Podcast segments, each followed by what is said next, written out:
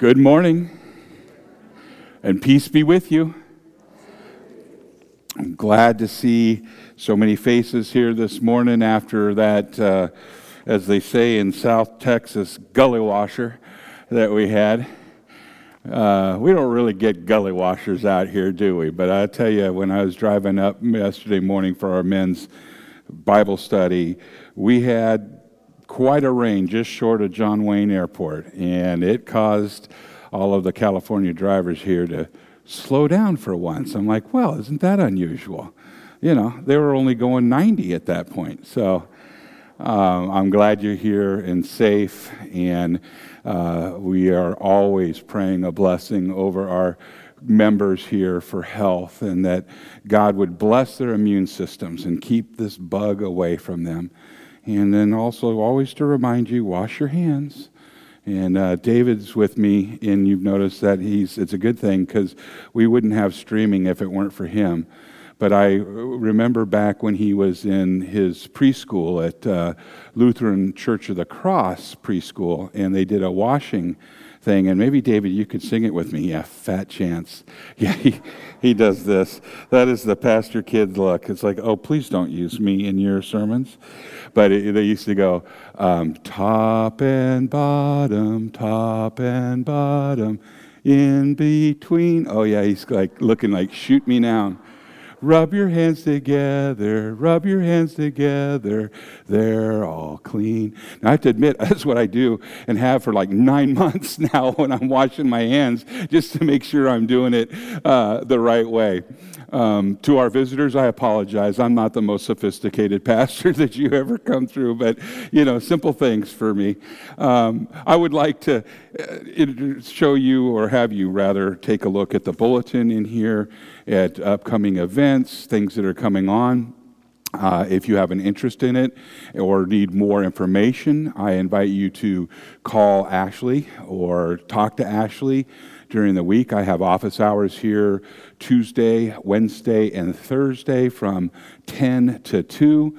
Sometimes I'm here a little earlier, sometimes here a little later, so call her to make sure if you really need to speak to me. Always uh, available via email or text and uh, phone call. So we just want to make sure that if you want to talk to us, that we're available, and we invite you to do that.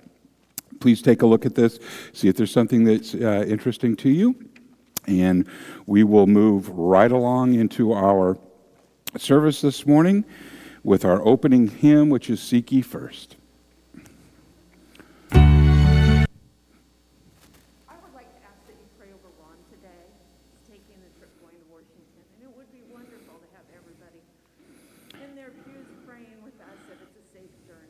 Yes. Amen. Thanks, Louie. You bet. You bet. And they're on their way here. Okay. All right. Very good.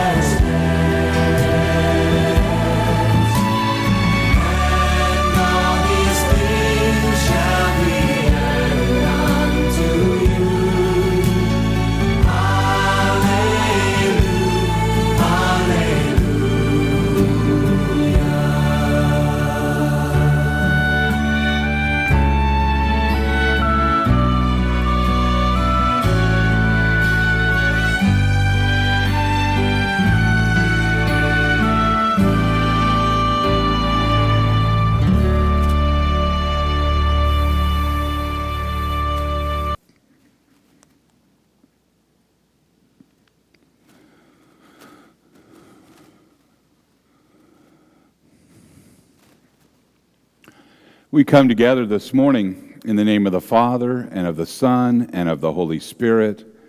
Amen. Almighty God, to whom all hearts are open and all desires are known, and from whom no secrets are hid, cleanse the thoughts of our hearts by the inspiration of your Holy Spirit, that we may perfectly love you and worthily magnify your holy name through Jesus Christ our Lord. Amen. If we say that we have no sin, we deceive ourselves, and the truth is not in us. But if we confess our sins, God, who is faithful and just, will forgive our sins and cleanse us from all unrighteousness.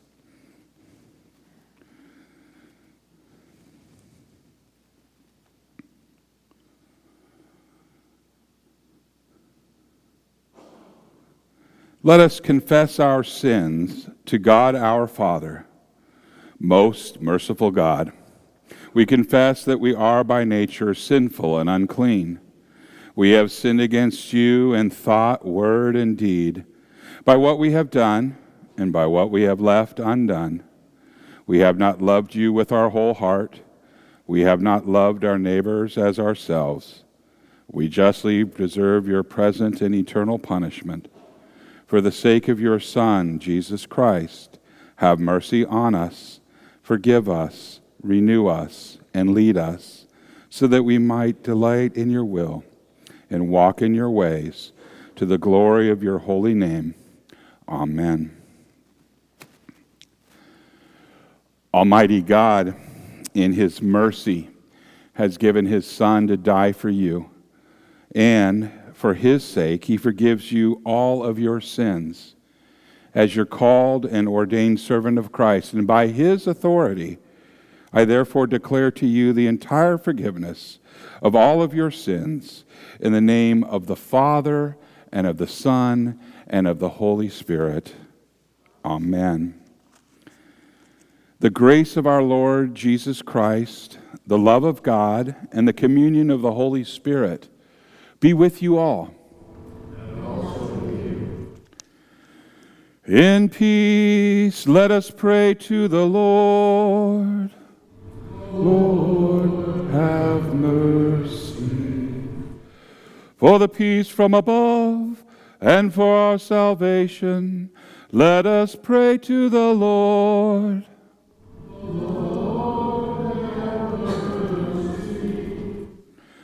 For the peace of the whole world, for the well being of the Church of God, and for the unity of all, let us pray to the Lord.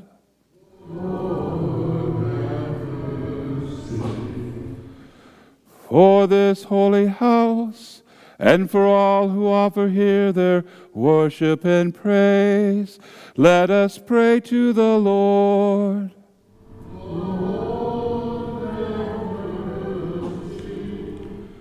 Help, save, comfort, and defend us, gracious Lord.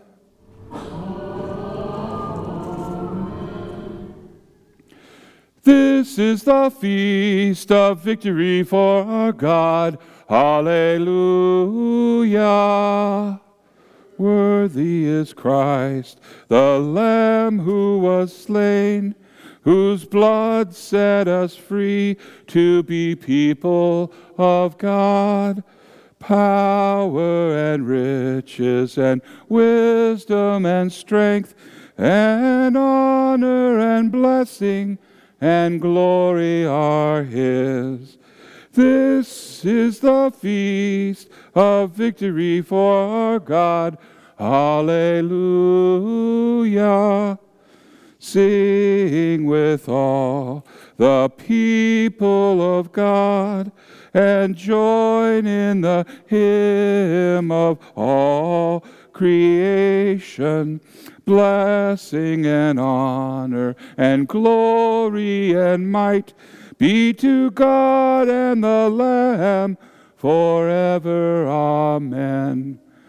This is the feast of victory for God. For the Lamb who was slain has begun his reign. Alleluia, Alleluia. The Lord be with you. Let us pray. Lord God, Heavenly Father, send forth your Son to lead home his bride, the church, that with all the company of the redeemed we may finally enter into his eternal wedding feast. Through the same Jesus Christ, our Lord, who lives and reigns with you in the Holy Spirit, one God, now and forever.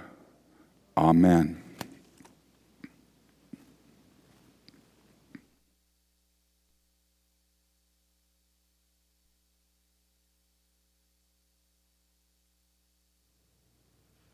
Good morning. All right, the first reading this morning is from the prophet Amos, chapter 5, verses 16 through 24. I, I did an audible instead of 18. And it can be found on page 1426 in your Pew Bible.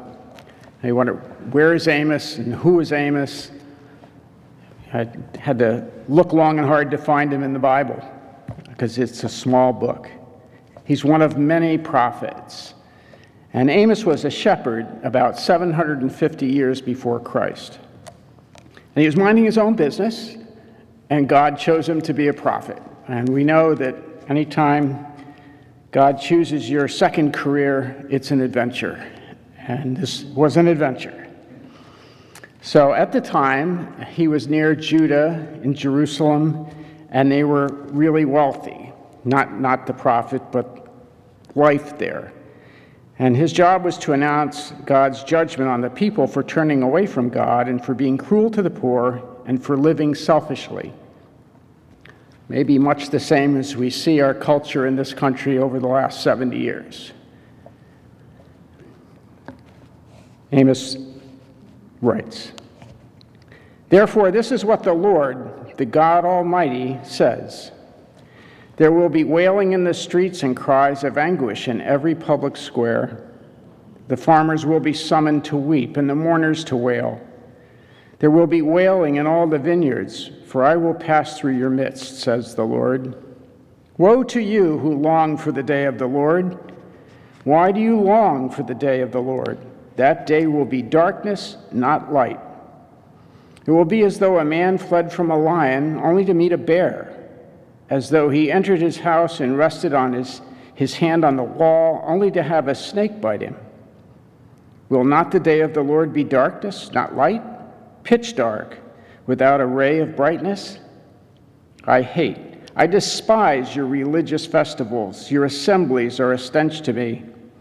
Even though you bring me burnt offerings and grain offerings, I will not accept them. Though you bring choice fellowship offerings, I will have no regard for them. Away with the noise of your songs. I will not listen to the music of your harps. But let justice roll on like a river, righteousness like a never failing stream.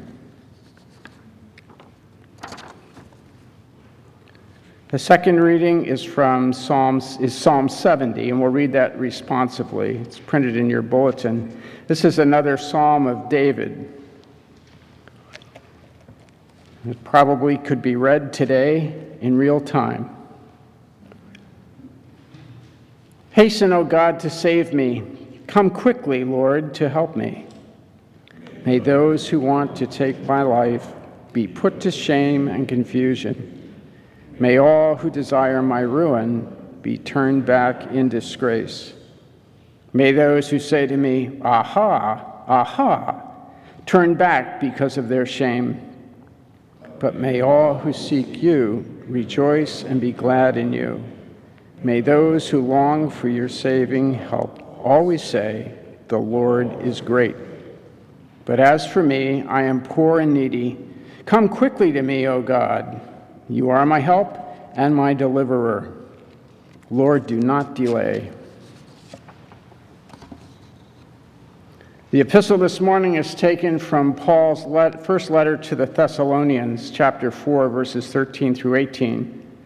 And this can be found on page 1840 in the Pew Bible. Now, once again, at the time, the Thessalonians, Christians in Thessalonica, were being persecuted for their faith. And Paul is encouraging them not to lose their faith. It's like today when uh, an evangelical or a Christian is, it, the term is an insult. Uh, that's, that's what happens today. That's what was happening in Thessalonica. So Paul's writing Brothers and sisters, we do not want you to be uninformed about those who sleep in death, so that you do not grieve like the rest of mankind who have no hope. For we believe that Jesus died and rose again, and so we believe that God will bring with Jesus those who have fallen asleep in him. According to the Lord's word, we tell you that we who are still alive, who are left until the coming of the Lord, will certainly not precede those who have fallen asleep. For the Lord himself will come down from heaven with a loud command, with the voice of the archangel, and with the trumpet call of God, and the dead in Christ will rise first. After that, we who are still alive and are left will be caught up together with them in the clouds to meet the Lord in the air. And so we will be with the Lord forever. Therefore, encourage one another with these words. Here ends the reading. This is the word of the Lord. Thanks be to God.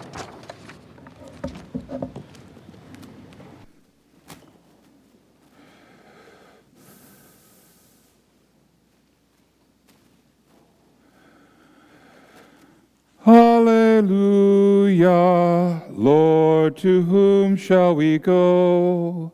You have the words of eternal life. Hallelujah.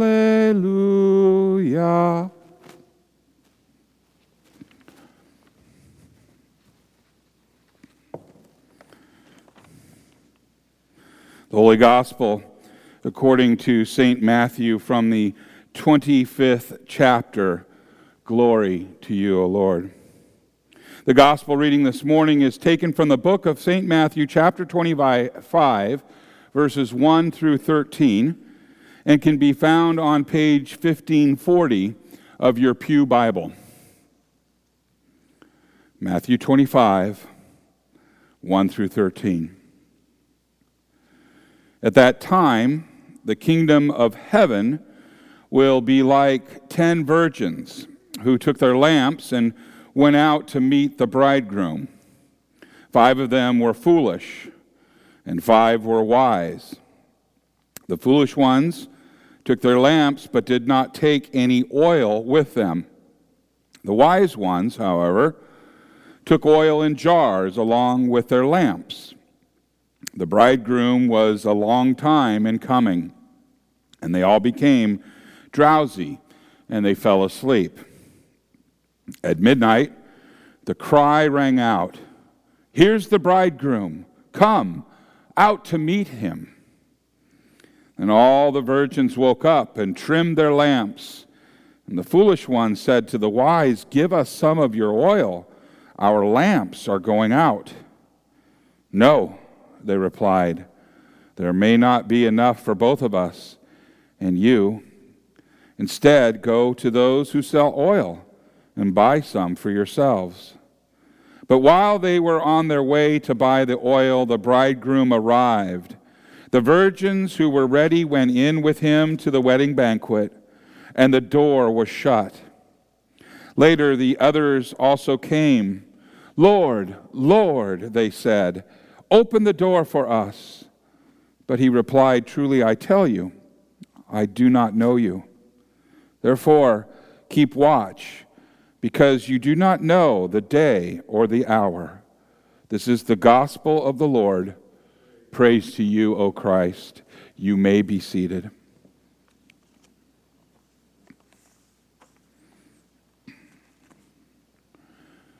Will you pray with me? May the words of my mouth and the meditation of all of our hearts be acceptable in thy sight, O Lord, our rock and our Redeemer. Amen. In the name of Jesus.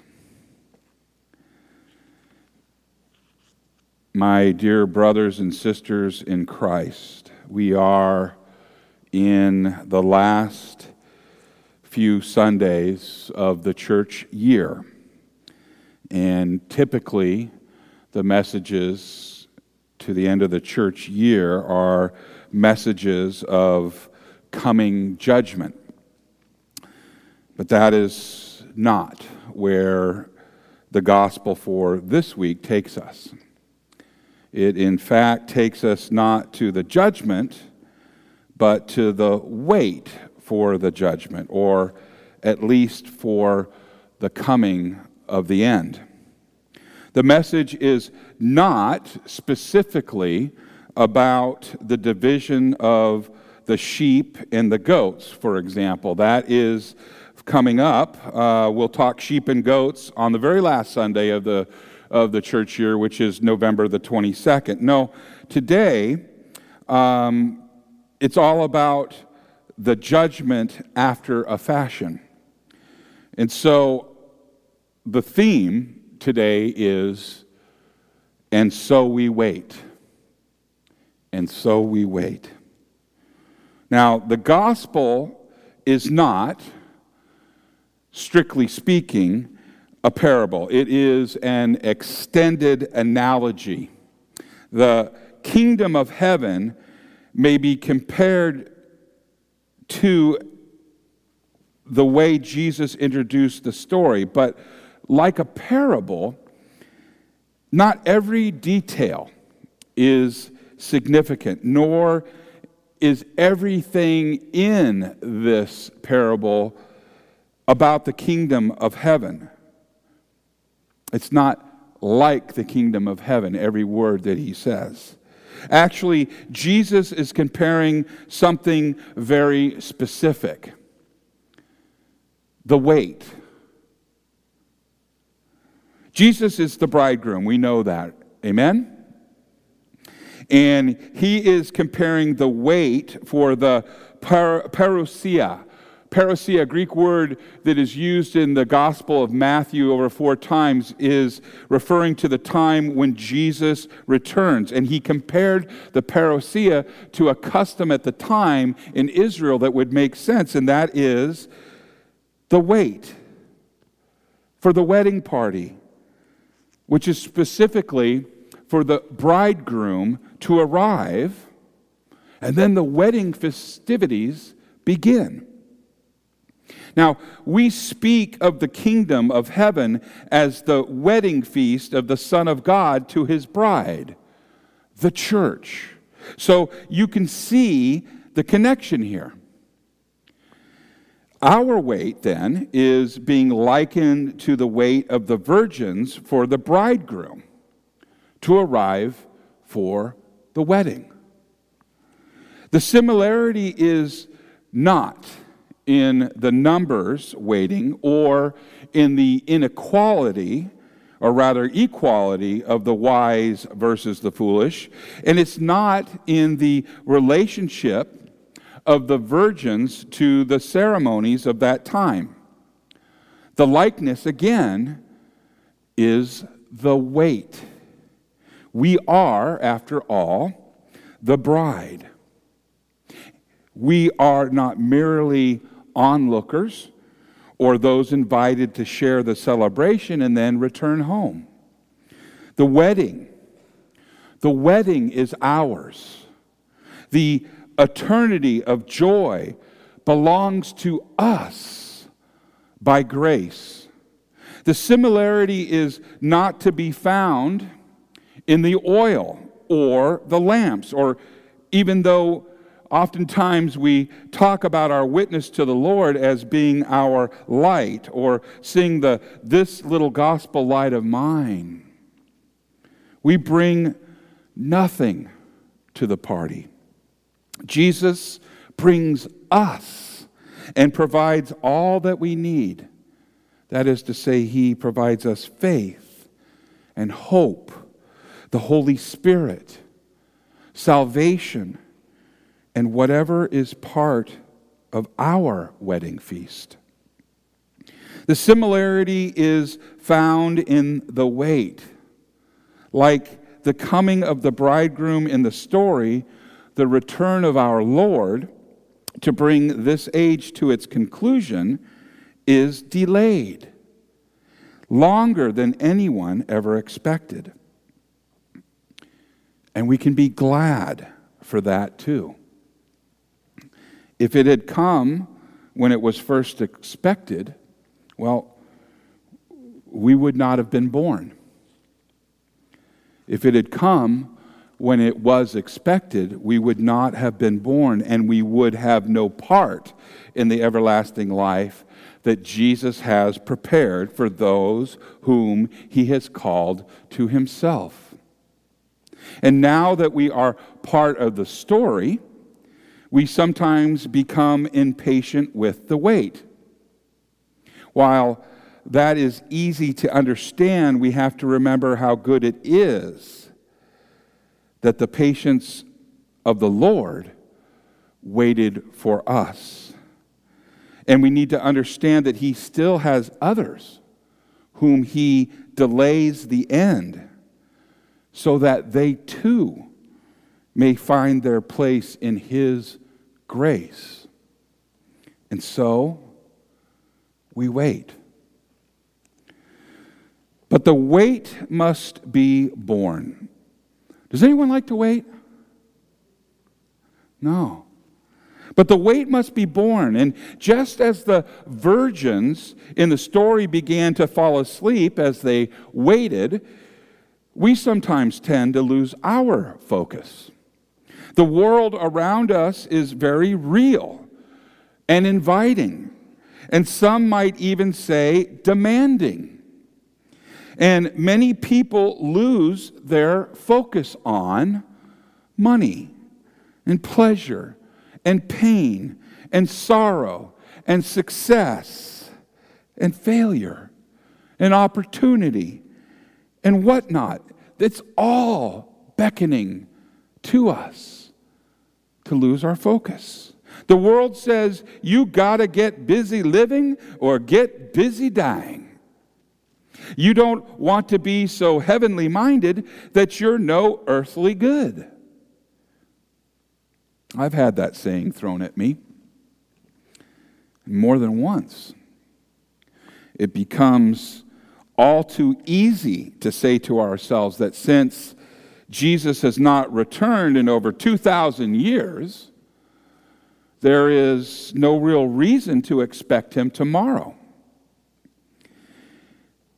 We think I can feather my bed here and now and get ready for death and heaven later. Now, the problem with all that, thinking that, well, I got time, is that it is truly unbelief. Jesus said he is coming. And coming on a day and at an hour that you don't expect him. Jesus may not come this week to end the world, but he may just come for you or me and end our participation in it. Of course, he did he could come and end the whole shooting match tomorrow. He could. You just never know until he comes. And so the point of the comparison is that you need to be ready for the wait. The foolish virgins in the gospel lesson were foolish because they did not prepare for the possibility of the wait longer than they expected. They failed to prepare for the wait and when the bridegroom came, and they found themselves caught short. excuse me, the oil for their lamps was their preparation. Ours is not oil. Ours is a focus on the Word. Ours is faithfulness. Our is the stubborn insistence that doctrine be pure and practice reinforce the faith, not undermine it or cheapen it and treat it like some silly party or meaningless nostalgia. Ours is to be prepared through the word for the wait. In another place, Jesus told the parable of the widow and the unjust judge to teach that we should always keep praying and never lose heart. And at the conclusion, Jesus promised that God will surely bring justice for his people. And then he ended that lesson with the words When the Son of Man comes, will he find faith on earth? Our preparation for the wait must be steadfast and clinging to the faith, never surrendering the hope, never losing sight of the promises of God, and continuing to live in the light of love and grace of our Lord. Now, when Jesus returns, or when he calls you out of this life to himself in eternity, there will be no opportunity to set things right, to get your head straight, to get right with God, or any of those other euphemisms that people employ to avoid talking about the reality of life and death and the hereafter. Just as the foolish virgins missed the party because they were out buying oil for their lamps at the wrong time, people who come to the end of life or to the judgment at the end time without faith will find that there is no second chance.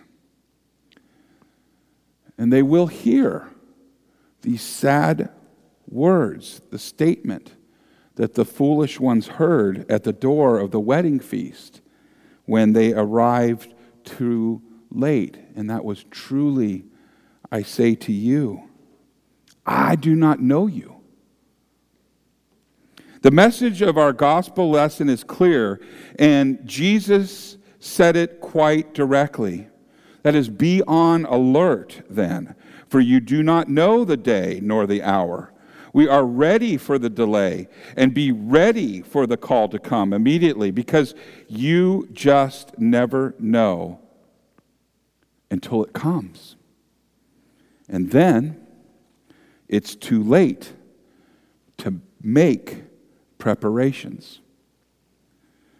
And all of this is magnified by the gospel truth that God would have all men saved and that salvation is the gift of God, where there is no earning or deserving, just free grace, a gift. Jesus died, as we know, for our redemption. And God announces the free gift of forgiveness and life in the proclamation of the gospel wherever faithful preachers proclaim his word. That's why we preach Christ and him crucified and not other sideways things of the world. The task of those who wait is simply to hold fast to the good news and to trust in God, to be who He says He is, and to do all that He has promised to do. Like the virgins in the story, all there is to do is wait in faith, hoping, looking forward and trusting in God. Now, we may well be tempted to forget. And some people quit going to church. And if you ask them, they will generally tell you that they still believe. They don't. Because Christians are drawn by the Holy Spirit to worship and to fellowship in the church. These people, they think that they believe because they are not aware of any change in how they think or how they feel. But you know that faith is not merely a feeling, it involves thought, but it is not just a set of attitudes. Now, people may not notice any differences in themselves because perhaps maybe they did never believe. But for most, it is the result of a slow dissipation of faith, slowly being compromised, slowly taking on the attitudes of the people around you.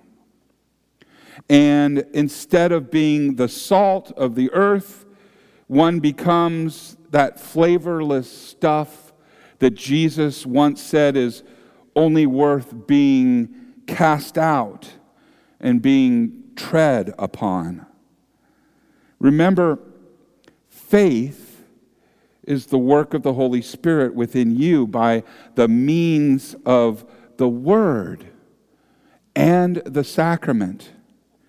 And if you forget the word and you ignore the sacrament, well, the Spirit will inevitably depart. And with him, faith. Now, the foolish virgins were not evil, they were just foolish. They simply made no preparations for the possibility that the wait might be longer than they expected. Their lamps slowly but inevitably burned through the fuel that they had in them. And the foolish ones had brought none extra just in case. Now, the virgins did not dump fuel out or leave their lamps behind. They simply were not prepared for the wait. Christians who do not pay attention to their faith, who do not deliberately seek to keep their faith in line with the scriptures, and do not regulate their values with God's word, end up being slowly conformed to the values and the doctrines of the unbelieving world in which they live, and of which most of their friends and most of their family often are. And this is what Paul warns us about in Romans 12, 2. He says, And do not be conformed to this world, but be transformed by the renewing of your mind, that you may prove that the will of God is that which is good and acceptable and perfect.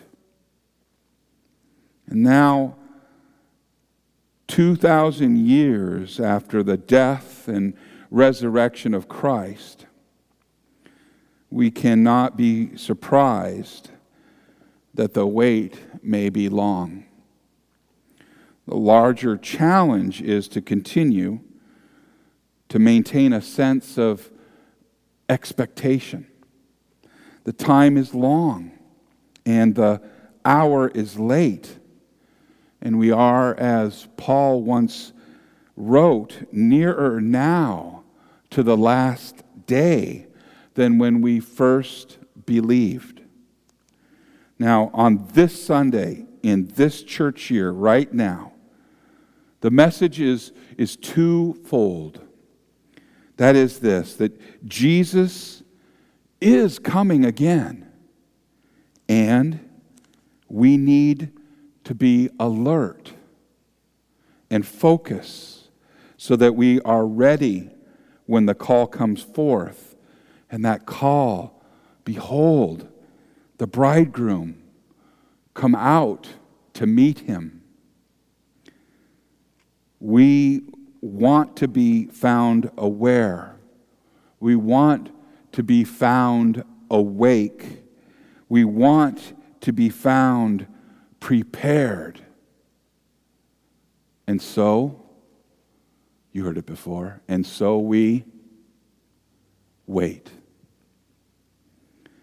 In the name of Jesus, amen.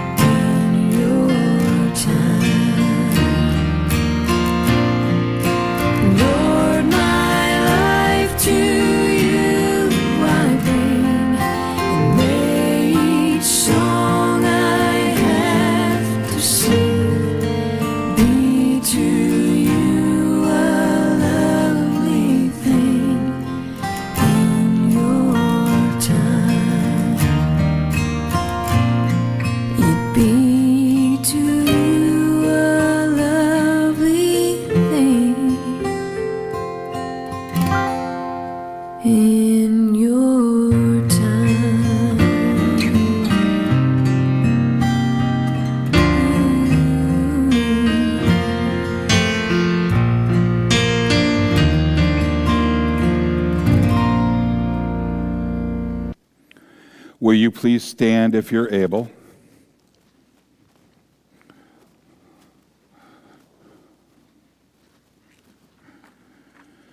Let us together confess our faith to the words of the Apostles' Creed found on page three of your bulletin. I believe in God the Father Almighty, creator of heaven and earth. I believe in Jesus Christ, his only Son, our Lord. He was conceived by the power of the Holy Spirit and born of the Virgin Mary. He suffered under Pontius Pilate, was crucified, died, and was buried. He descended into hell, and on the third day he rose again. He ascended into heaven and is seated at the right hand of the Father. He will come again to judge the living and the dead.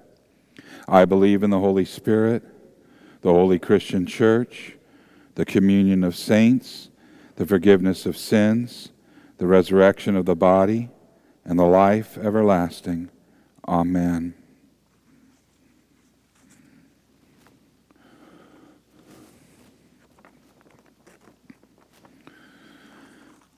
Let us pray to uh, the Lord for all people in accordance to their needs. Lord, you are our help and deliverer, and to you we bring the prayers and petitions of your people, that you may grant to us all things good and needful, and guard us against all things evil and harmful. We pray that the Lord would rule over the darkness and shine his light over all the earth, that those from many nations may be united as one people through baptism and live together in faith. By the power of the Holy Spirit, let us pray to the Lord. Lord, have mercy. That the Lord would grant us wisdom and courage, that we may be prepared at all times to receive Him when He comes in His glory, and that we may not be distracted by earthly glories that fade away, or disillusioned by earthly disappointments which will come to an end. Let us pray to the Lord, Lord, have mercy. That the Lord would give courage to all pastors as they preach and teach the word of the Lord, that all those who hear may believe, and that believing they may live in righteousness and godliness before the world, and be kept to the day when Christ returns as Lord and Judge of all. Let us pray to the Lord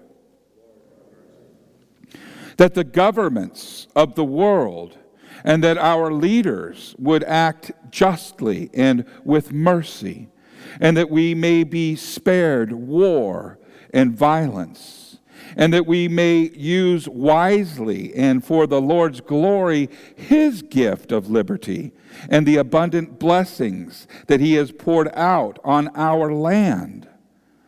Let us pray to the Lord that the Lord would give aid and comfort to the sick and the suffering and those in their last days, that he may grant healing according to his will and strength to bear up under the weight of loneliness or affliction. We pray especially for the Frederickson family. Let us pray to the Lord that we may not grieve as those who have no hope that we may rejoice in the promise of the resurrection to life everlasting, and that we may encourage one another with these words, especially for the families that we have in our heart or lift up by name right now.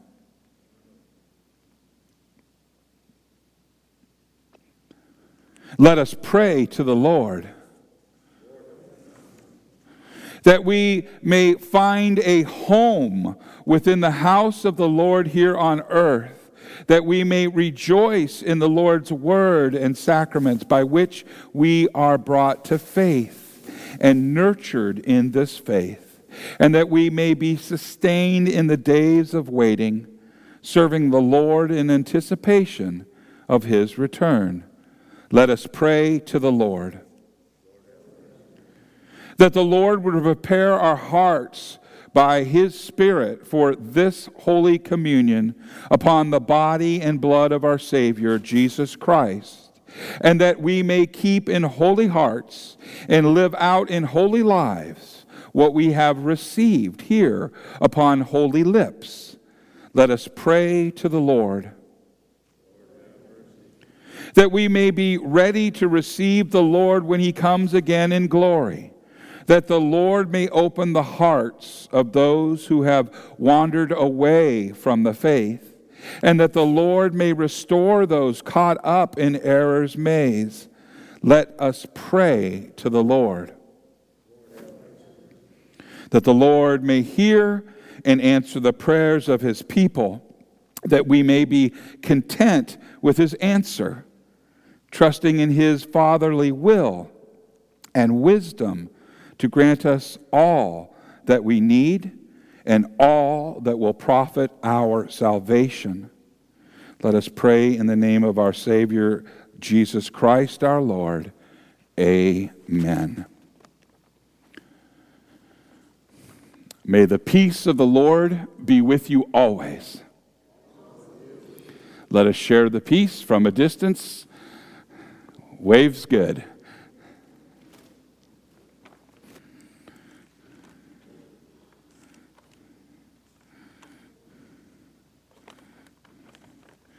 Will you please pray with me? Blessed are you, O Lord our God, maker of all things. Through your goodness, you have blessed us with these gifts. With them, we offer ourselves to your service and dedicate our lives to the care and redemption of all that you have made, for the sake of him who gave himself for us, Jesus Christ our Lord. Amen. The Lord be with you. Lift up your hearts. Let us give thanks to the Lord our God. It is indeed right and salutary that we should at all times and in all places offer thanks and praise to you, O Lord, Holy Father, through Christ our Lord, who on this day overcame death and the grave, and by his glorious resurrection opened to us the way of everlasting life. And so, with the church on earth and the hosts of heaven, we praise your name and join their unending hymn. Holy, holy, holy Lord, Lord God of power and might, heaven and earth are full of your glory. Hosanna in the highest. Blessed is he who comes in the name of the Lord. Hosanna in the highest. In the night in which our Lord Jesus was betrayed, he took the bread and he gave thanks.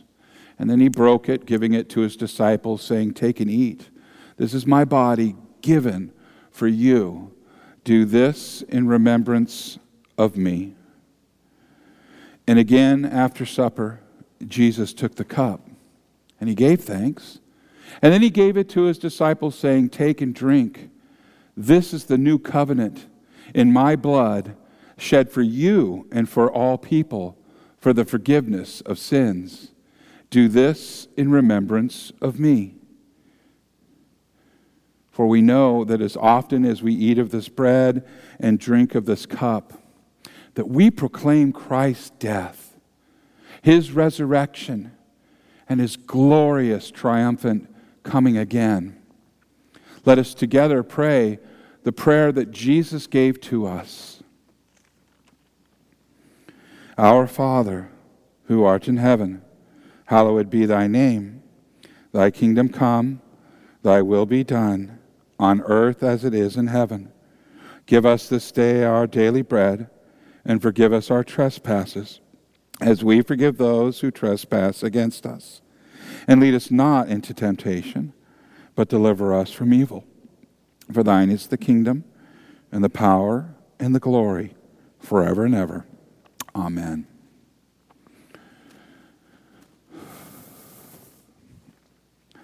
This is the foretaste of the wedding feast prepared. And you've been prepared. And those who are welcome to partake are those who have confessed Lord as their Savior, who believe, and you're in. You're not one of those that didn't have the oil ready. You're not one of those that from the other side of the door will hear, Depart, I never knew you. You are part of the church. You are the bride of Christ. And so this meal is prepared. You will be brought up by the, uh, by the attendants and come. The table is prepared for you.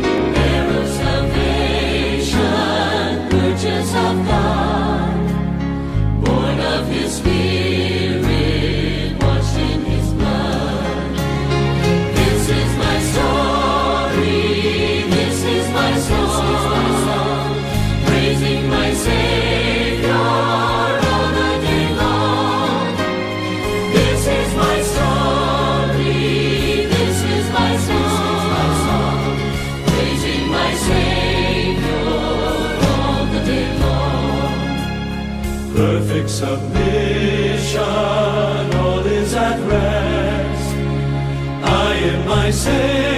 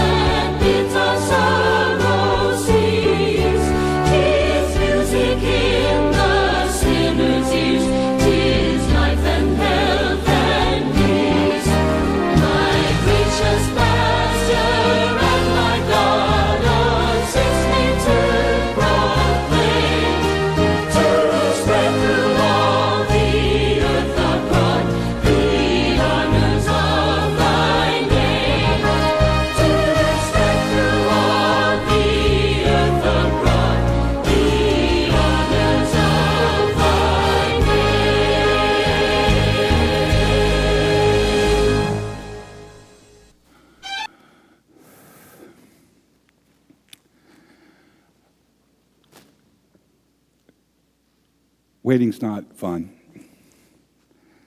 but it's when we know who and what we're waiting for, and when we have others in the waiting room with us, it makes it a little easier that we can encourage each other. Just keep going. It's okay. Keep going. And I would hope that you would do me a favor right now. We have a dear member here that is going to be taking a little trip up north to be with his sister, Miss Macy, and that is Ron Donner. And I would just ask that we would all right now bow our heads, maybe lift a hand up and, you know, uh, towards him as we uh, pray for travel mercies, for health, for everything good that he needs, and that all evil or any danger would be kept from him. Let's pray. Heavenly Father, Daddy, we lift up Ron. And we pray, Father, that you would go before him as he heads up to Washington State to be with his sister and, And I just pray that this would be a blessing on him. I pray that you uh, make the travel easy and that you make the stay delightful. I pray that while he's up there, that you take care of all of his medical needs, that you heal him of anything that is uh, hurting him right now, Father. We are going to miss Ron, but we do commit him into your hands, knowing that you are the one who has the, the battle in hand. You are the ultimate healer. You are the name above all names, Jesus. In Jesus' name we do pray. Amen. I have to say something. Um, I got to drive Ron the other day, and I said, I, I just got to tell you, I, you know, I kind of drive crazy, and some people get worried. And so I drove him one to the appointment and drove him back, and he says, "You don't drive as bad as Daryl." So I got that going for me. Oh, forgive me, Father. And now, the benediction. May the Lord bless you and keep you. May the Lord make his face shine on you and be gracious unto you. May the Lord look upon you with his favor and grant you his perfect peace. In the name of the Father, and of the Son, and of the Holy Spirit. Amen. We close this, this uh, service this morning with Christ is risen.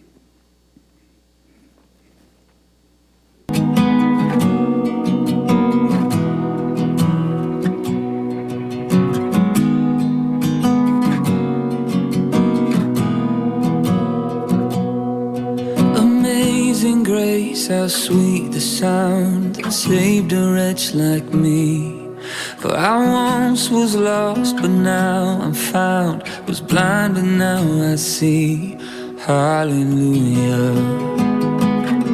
Christ is risen from the grave. Hallelujah. Christ is risen from the grave.